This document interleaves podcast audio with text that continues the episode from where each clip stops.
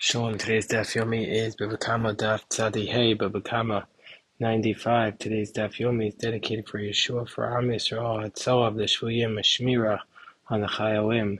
And the Gemara introduces us to a, to a brisa.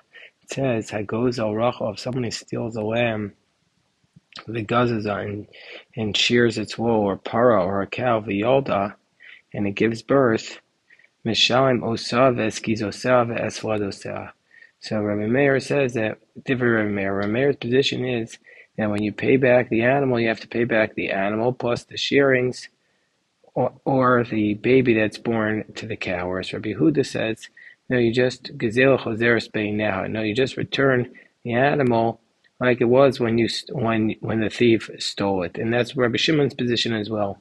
That we look at it as though it's a valuation at the time it was stolen. So Gemara wants to know what's the reasoning behind Rabbi Meir's position. Is it because he says Shinoi b'mkomo made? Is it because he said that even though you make changes, that the, that that the thief has not acquired it, that the changes don't accomplish that? Dilma, or perhaps Ba'alma in general, we would say Shinoi dekanis.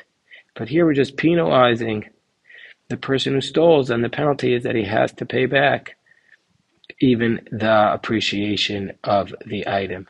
And so and so the Gemara concludes that this case really is a case of a kinas that we're penalizing him, where that and the penal, the penalty is that he has to pay back not only what he stole, not according to her mayor, but also the appreciation.